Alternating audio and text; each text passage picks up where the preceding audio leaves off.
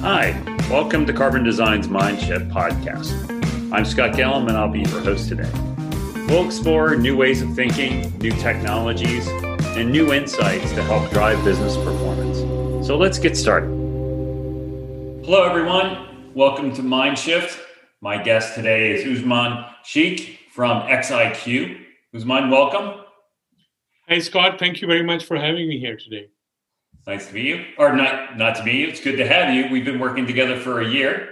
Uh, big fans of XIQ, but for people listening in who don't know XIQ, can you talk a little bit about the company, the solution, and uh, a little bit about what you're doing for clients today? Excellent. Thank you very much, Scott. So, XIQ is an artificial intelligence powered B2B sales and marketing platform. Now, that's a lot of jargon words in there to kind of describe what we do. Today, there's a lot of solution. There's an abundance of solutions out there for sales and marketing. Um, just on an average, even if you're running a simple account-based marketing transaction, you're using about 16 different platforms to do that. What XIQ does is it unifies the core capabilities and functions that are required to operate an end-to-end account-based marketing cycle. And I'm sure we're going to get a little bit more detail into talking about that um, it allows us to kind of not only provide that function, but it also adds AI smarts. So, a couple of things that we do, and we're going to talk about, is the ability to uh, be able to predict how people make buying decisions. So, use behavioral science and connecting that in analyzing public data.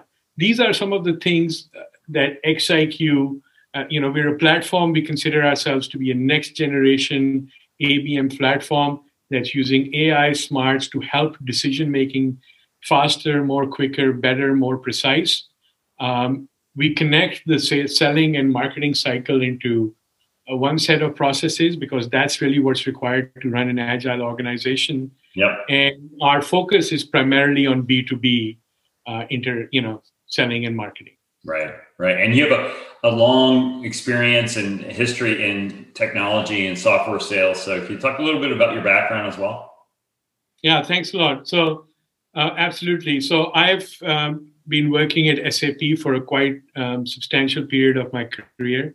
I had the great fortune of being able to work in sales enablement roles and market development roles. I developed their digital um, online channels, their equivalent of the B2B App Store so was had privilege of working with some of the best salespeople and marketing people, B2B sales and marketing people in the world.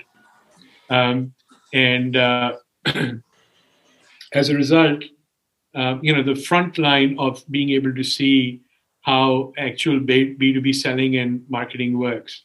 And, and there's a lot of difference, Scott, uh, in between uh, what we see in our consumer world and how big businesses are actually positioning and selling themselves.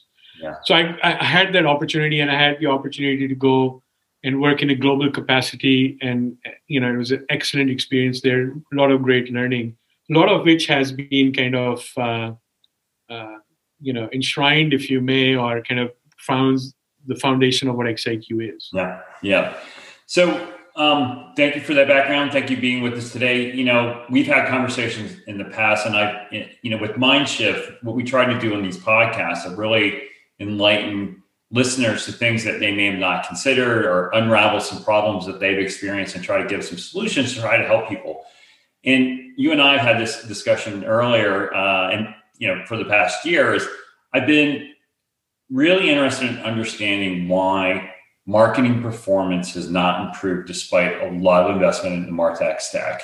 We're still looking at single digit performance and that means in, in sense 90% or plus of our efforts are failing in, in b2b marketing. And that's something i've been on a quest to try to really get underneath the covers to understand why that is. And we've had some webcasts that, that talked about this. In this particular case why I really wanted to speak with you today is to uncover or at least share some insights around how to improve the performance and what we're getting out of our ABM investments. These are big investments. They've been around for a period of time. There are a number of different technology platforms out there, a lot of them, right? Um, but yet, sales productivity has not gone up. still 50% of salespeople make their quotas. That means 50% fail. Some companies, it's, it's higher than that. It's 80%. Last year was very difficult time.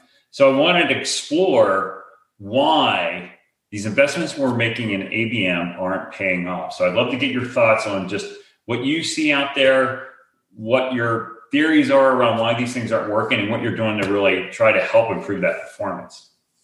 Yeah, so excellent question. So when we set out to make XIQ, the fundamental question we went and asked B2B sellers was what is the core information? What is the core thing that drives your sales process?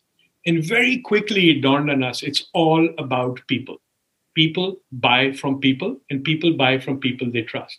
So a salesperson, and similarly a marketer, you asked about both sellers and marketers, they need to understand what are the dynamics of people most of the technologies that are there, including the term we use ABM, account based marketing, they're about accounts. They're not looking at it about individuals.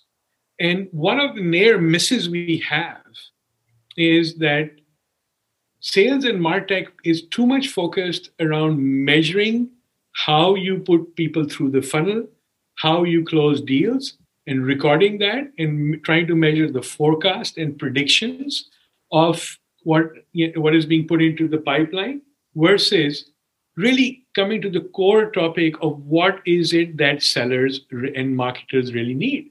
And that's people information. So a lot of the investment that's taken place in the tech stack is about managing the process. It's not about helping drive the process. And when you come down to it it sounds kind of very simple and easy to understand that actually selling is about people, but um, we don't uh, sell to people. We, we, look at this technology stack. You're showing this thing, you know, in terms of what if we today have yes. to conduct a B2B transaction. Yeah. You're going through seven different core capabilities, right? You got to go and start prospecting. You need to do develop content to engage, you need to run marketing campaigns, you need to manage the forecast and the pipeline, um, you need to do some marketing automation so things can work faster.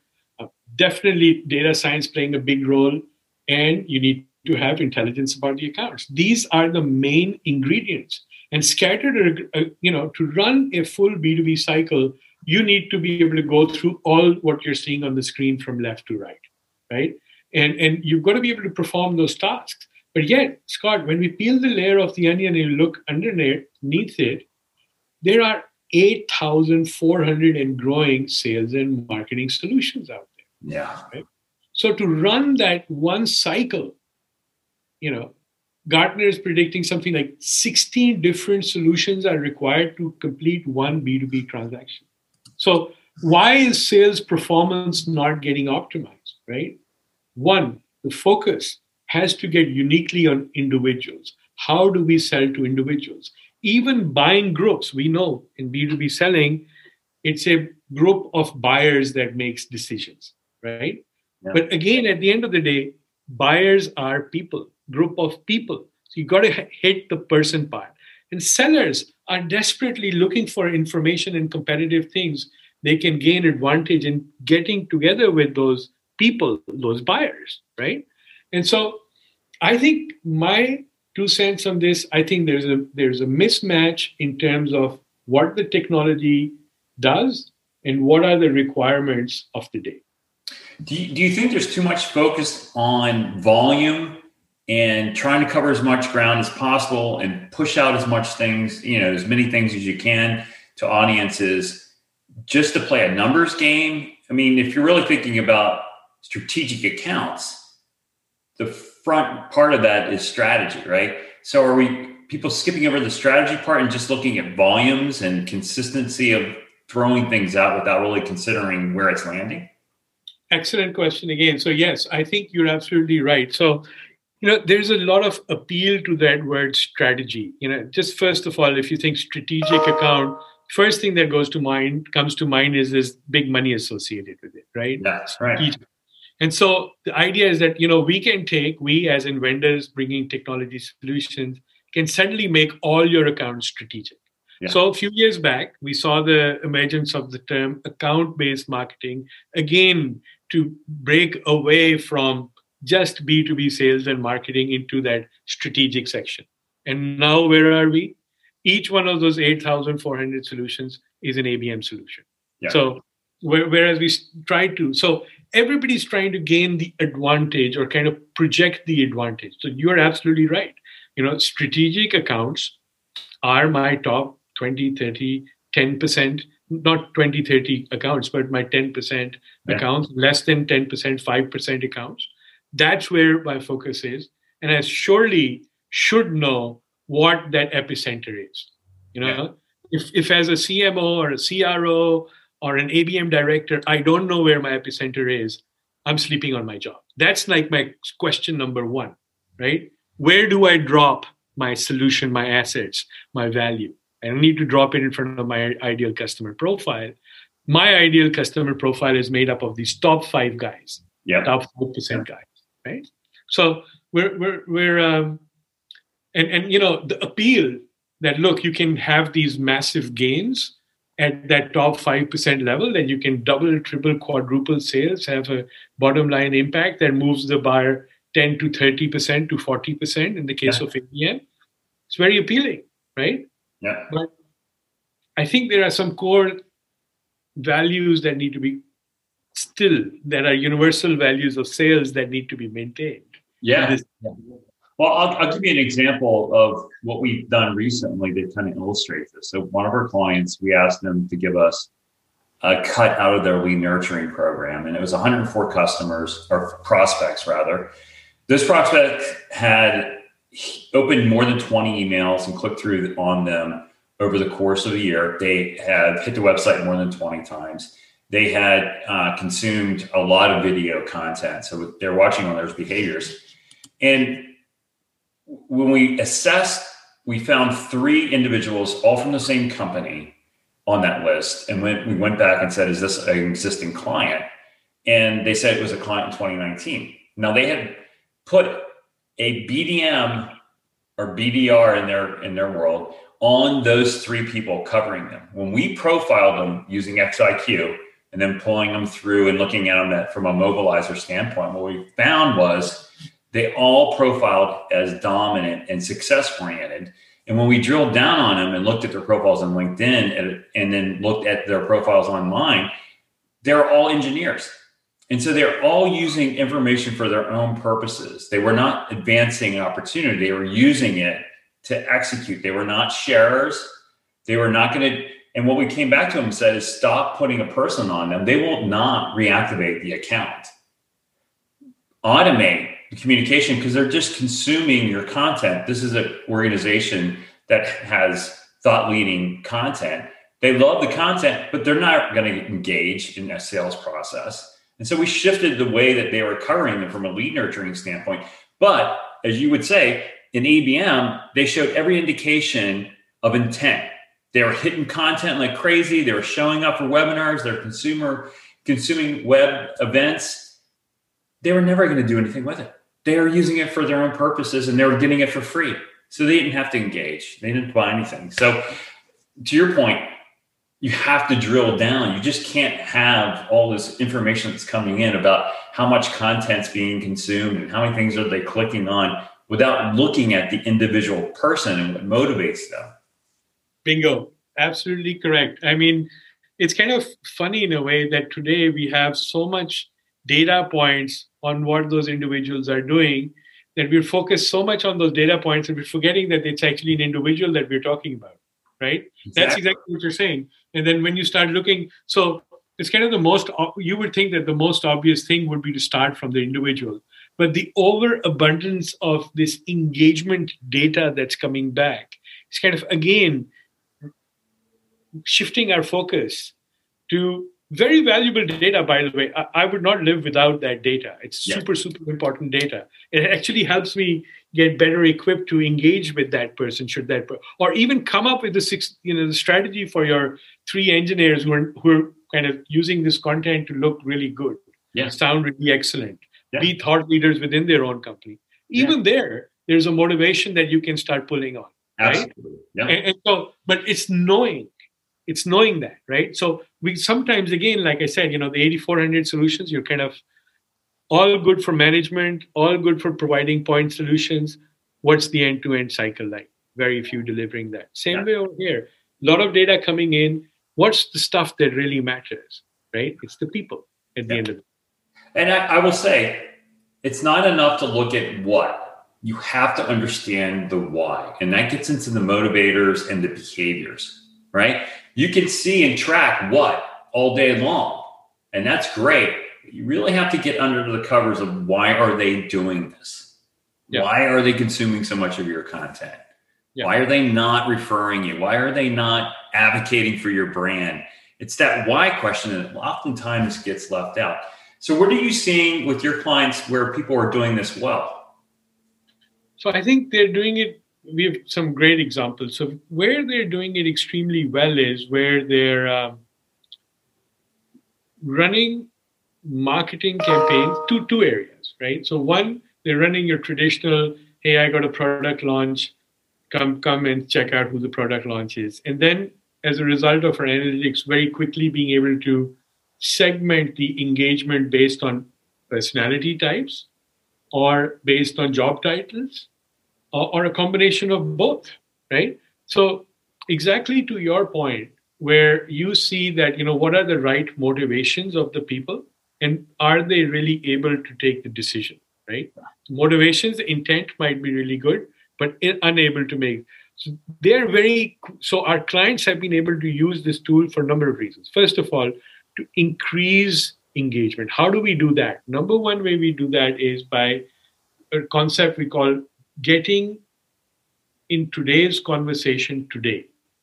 We curate news that's relevant today, that's topical today, and we bring your marketing content and have you place it within that. The speed with which we can do that using our AI based tools allows us or allows our clients to do it on a very regular, frequent basis. So it's not a six week cycle something you can turn out in 30 minutes. And by turning it out in 30 minutes, you can actually start affording to do it weekly. Yeah. So what took six cycle times, six weeks to do, you can have six cycles of this. So that's number one. Love the data part. I think data is super, super important. That engagement stats, like I said, I'm not downplaying it, but I'm yeah. saying that it's not the only thing. It's it's a very important thing. It kind of helps me prioritize who I engage with or who our clients engage with. But then it's that next level that you say, right? How do you connect the dots? Personality plus job title, motivation, intent, specifically what they're interested in. Yeah. This is differential. This is where I think that XIQ is making that major quantum difference in ABM. That and the fact that we're bringing these two cycles of sales and marketing also together. Yeah, super interesting. So, just to take a step back for listeners who aren't familiar with AI personality profiling, talk about the personality types. You have a, a really interesting way of talking about it using Star Trek characters. I love it. But I think this makes it easy for people to understand different types of personalities that they may experience with buyers. Actually, there's a nice slide if you wanted to project that. It's just a few slides down, maybe not a bad idea. So that's exactly correct. You know, I like to cite this example of you know the, the crew of the original starship enterprise and if you look at you know how who uh, captain kirk was and um, how who who spock was and i think these are kind of universally well known uh, characters more so about their because of their personalities i think are really definitive but these personalities also map you know this is the behavioral science that xiq for example leverages it maps back to a lot of research that's been done around around how people make decisions. So if you think about Kirk for a second, right? It's Captain Kirk, right? Captain needs executive summaries, he needs reliable data. That's his context, that's his relevance, right? And he's going to make snap decisions and probably some very emotional, fairly unqualified decisions. Nothing wrong. CEOs do that all the time. They're right. super successful, right? Spock is his quant. He does want him right there next to him right? But Spock is not going to be impressed if you gave him the executive summary. To win Spock over, and Spock's a very important person because Spock's going to be able to give you a reliable decision. Spock is the guy who's looking at that data that's the engagement stats, right? And, and Uhura and, and maybe the doc, doctor as well, they would put that human element. I, we should have the doctor in there as well, right? and so they, they, they would put the human element, right? And so think about it. You know, the way Kirk makes decision. Kirk, Spock, Uhura, Scotty, these individuals are in our lives every day. They're on our email, they're in our LinkedIn, they're in our sales cycle, they're in our demo cycles, right? And yep. the way you communicate and convince Kirk is entirely different from the way you convince and impress Spock versus Uhura versus Scotty, right? So all of them have different content needs, all of them have different motivations, and most importantly, the way they ingest information is different. Like I said, Kirk, reliable executive summary. Spock, tons of data. Uhura, social setting, social, you know, cycles. Scott, Scotty, reliable, convincing, right? So you cannot paint everybody with one brush. And Scott, this is where you are, you know, kind of pushing the boundaries on this as well. But you know, you're realizing how beneficial this is, right?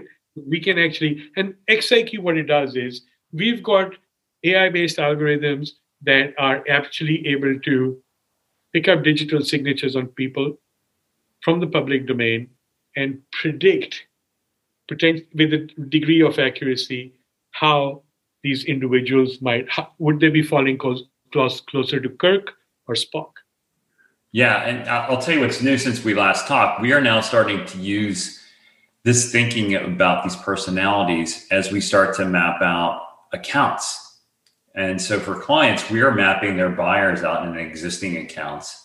And these for this is for growing accounts and looking at cross-selling inside accounts. And we're profiling their buyers by personality type. And then we're looking at the combination of those people and what they get done. And one of the things that we've seen is that dominance and influencers make a super powerful combination together. On their own, they have a tendency to let things drop. And here's the really interesting thing. If you believe Gartner or Sirius Decision, whoever it is, that says there's 12 to 17 different people in the buying group, what you realize now that we're taking uh, accounts apart is you need that many people keep a sales opportunity moving.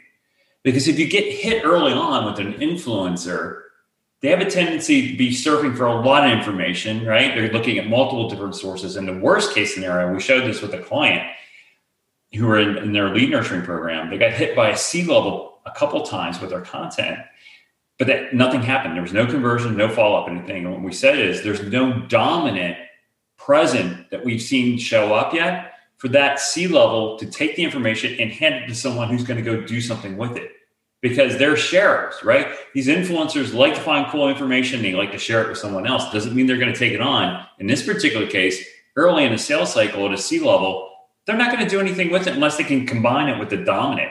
So we're showing these combinations in accounts now.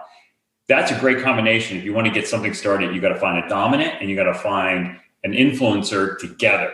And the influencer is typically going to be at the C level, and dominant's going to be more VP doer, director level that combination is great. The other thing we found is dominance and steadies are also very good combinations in trying to move work ahead. So if you want to get a project done and the owner of that project is a steady, find a dominant inside of the organization to team them up with to move them ahead. And then the last thing that we found is for skeptics, if you can find an internal advocate oftentimes an influencer because they're very per- persuasive. Combine them with moving the skeptic forward because the credibility of something internally coming versus externally helps move the skeptic faster. So if we can have an influencer that is really well versed on your information and your solution and use them as an internal advocate for you, put them against the skeptic, they'll move the skeptic. So the personality and the motivations and the behaviors inside of accounts are incredibly important for understanding how do we move sales deals ahead? How do we sell projects inside of those accounts? And we're just scratching the surface of this. And I, I don't know how many people really have experimented with looking at XIQ as it as it relates to how do we use the internal groups that we have identified in our accounts to sell new opportunity to cross sell. I think there's a really interesting opportunity for people to look at the combination of personality types. Absolutely. So it's very interesting, you know, you bring this up because what we've been doing is we've been um, um, so looking in terms of cohorts, right, of, of individuals within within different groups. And first of all, the um, the you know the buying group made up of those different compositions, you know, the dominance, the conscientious, and the steadies, and influencing, and then how to get the dynamics of I think is actually super, super important and something that you know companies that are building buying groups should take into use personality to kind of you know d- define the composition of the team as well. For yeah. example, I, I know and my own personal experience at SAP, there was a project that they had been conceiving and putting great leaders on top of and great teams under for a period of almost four years in in software world life that's a, a lifetime right so they were looking at doing something like this didn't have the right leader they brought in the right the person that was actually a dominant guy who was a doer who was a driver and suddenly what had been sitting around on whiteboards for four years in yeah. six months was a living solution with active members generating in one year from that point 400 million euros in in pipeline yeah right? so yeah. it's really those so the so the four the, the the composition is very important on the on the buyer side of group and for sellers to understand that you know these are the dominant or and, and by the way here's another interesting thing i think you pointed this out that the composition of that team changes as to where you are in the buyer's journey yes the closer you get down towards the uh, the closure the more likely to have the dominant people or the influencers more prominent. Yeah. Because they're the ones who are going to pull the plug. Whereas they may not be present at the start, the conscientious You're and right. the steady are at the point of the Spocks and the Scotties are out there looking for and doing the due diligence to bring the solutions in. Yeah, yeah. And the other thing that we have seen from a content consumption standpoint is that those steady status quo seekers uh, that we've all run across inside our organizations consume content, but they consume it to stay in their space.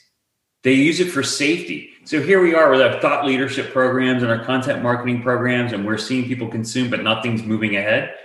They're using your content to stay where they are.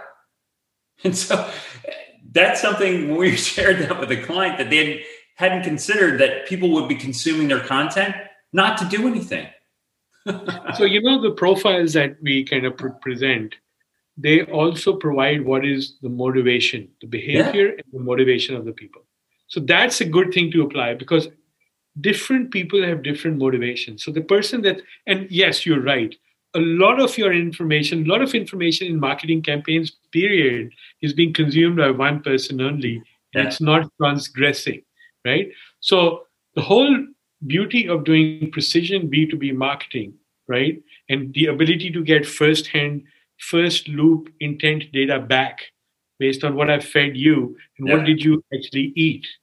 And analyzing that back is that I can, we have to get to that hyper personalization. Because even that person that's sitting there and not moving your content around, there's got to be some motivation that we can use. See, the, yeah. the thing one of the things scott what, what what goes wrong right? One of the things that goes wrong is that we're missing the fact that every person has a different angle of attack right? Everybody kind of looks at things through a different lens. And if we can crack the code of how and what that lens is for that one individual the rate of success of how you get through to them and yeah. how you move them as you're saying right that that becomes that much easier yeah. So right now we're looking at everybody with the same broad brushstroke. Boom. Or somewhere. Right. right. Talk a little bit about retargeting because that's also something that could be very wasteful if because of the way that we think that it's a matter of timing and not interest and motivation. Yeah. So again, uh, I think retargeting. Um, great question. It's a it's a challenging objective, but for us, we do a lot of retargeting based on exactly you know different sets of menus being offered. What are they picking up on? Yeah. Different sets of strategies for those sets of content consumption that's taking place. Secondly, as a result of that, we are also because we have the ability to analyze what uh, people are consuming uh, from the marketing content, very specifically analyze that, we're able to start pulling out narratives that are specific to individuals. And and again, to your point, right? Where are there? You know, there are different points that you know it has to be a holistic. It cannot be a one um, one whole one point solution. It yeah. has to be holistic. And so you need to look at them. Where are they in their buying journey? Right? Are they the right decisions? Are the B2B sales is not easy. There's a lot of checkpoints, right? right. And those checkpoints have to be across now multiple buyers and multiple companies. So the compl- complexity just grows. Yeah. However, I mean, if you were to break it down, you would have the best practice would be that you would check all those points. Yeah. And therefore come up with a narrative that's specific to that individual. Well, tools like ours can enable that, yeah. right? So we close that loop w- between what is the content that this person wants to consume and what is what are they listening to and how do we can we close that loop back and forth. Yeah. and that in turn drives engagement at a higher level. Yeah. So if you had to give one tip this would be the last question um, and we'll leave audience with this but if you had to give one tip for 2021 that's going to improve the performance that you're going to see out of your abm program and I'm calling it program because oftentimes it's just thought of as the technology, but it's an entire program.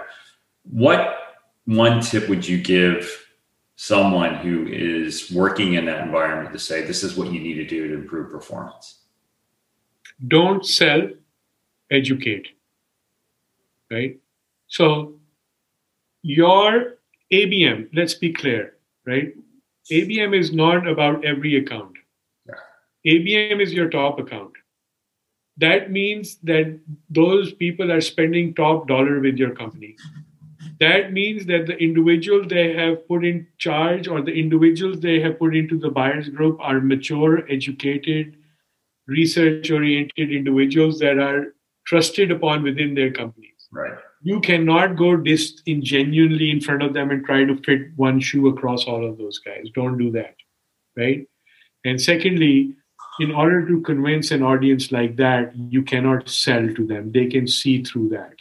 You got to be able to educate them. You got to be able to engage them. And the only way you engage an audience like that is that you are educating them, right? Yeah. You're coming with some new content. So this is again, I have a you know Scott like what is not ABM, right? So so we have some of those thoughts also on this, which is that ABM is is not about kind of treating everybody right in the same way and saying hey you know we've you can't do that right? There, there are distinctions. Secondly let's not use terminology you know as a as a abm person i know the universe of my clients. I know that before i call myself abm whatever. I don't need to conduct a six month prioritization exercise to figure that out what I need to know is in this universe, what is my engagement strategy? Right? And start building that down. So don't sell, educate. Focus on that. And in order to educate, you know, it takes you need to be a domain expert. So yeah. start working on that. Absolutely. well, thank you, Usman. This has been fantastic. I really appreciate your time and your insights. And uh, we look forward to continuing this conversation. I know this won't be the first or last time we're going to talk on this subject. Yeah, love it. Thanks a lot for that. And you know, we enjoy working with you, Scott. You're doing some groundbreaking stuff. Um, and thanks for selecting our platform as as an opportunity to kind of bring us into next generation B2B thinking and thought leadership. Absolutely. Yeah, I think it's it's groundbreaking and I think it's the next wave. It's I, I don't necessarily think that ABM is bad. I just think it's not enough. And I think that's where we're headed with the work that we're doing. So thank you again. Yeah, thank you. Take care, Scott.